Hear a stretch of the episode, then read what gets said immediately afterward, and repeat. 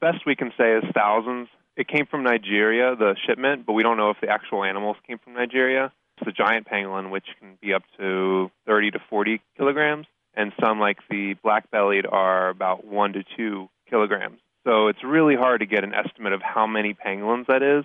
But the average that we use, basically, you say each ton is probably about a thousand pangolins.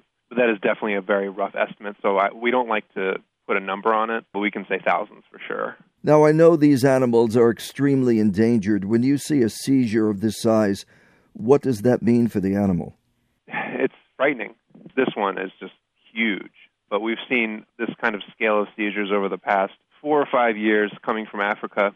And it's very frightening because these are solitary creatures. They don't run around in herds. So the fact that they're able to poach and traffic them at this scale just shows that before long we could be looking at local extirpations or even entire extinctions. Now, we hear about the attraction of ivory and rhino horns. What's the attraction for pangolin scales? Like rhino horn, they're thought of as a medicine in traditional Chinese medicine.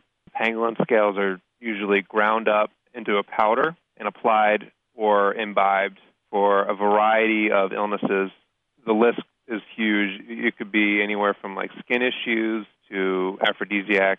There's no scientific evidence that it works because pangolin scale are basically made of keratin, which is the same substance as your fingernail.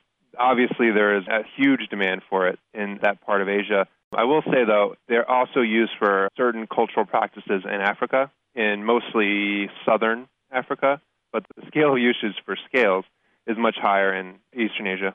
I understand there was a major confiscation in February in Thailand as well. They seized about a ton of scales, and they came from the DRC by way of Kenya, and they were on their way to Vietnam. How do you go about stopping this trafficking? Good question. It's tough because by its nature it's clandestine, so you can't just say stop it.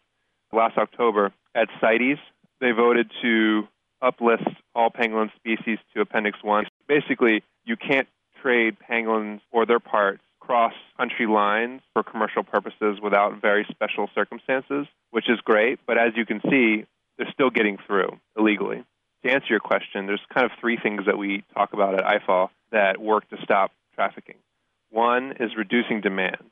That works by having demand reduction campaigns in China, in Vietnam, in Africa to make people understand that buying these products, using these products, contributes to the decline of pangolins. The second prong is disrupting the trafficking.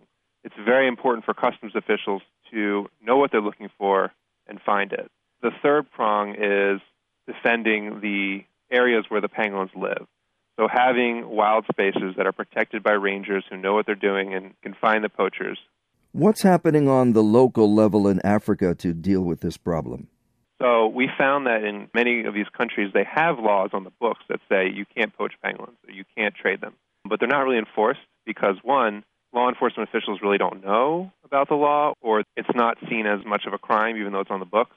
And two, a lot of the judicial officials don't know that as well. And so we found that if we educate the law enforcement and judiciary, then we see a lot more convictions and a lot more seizures, and therefore it becomes an actual deterrent to poachers.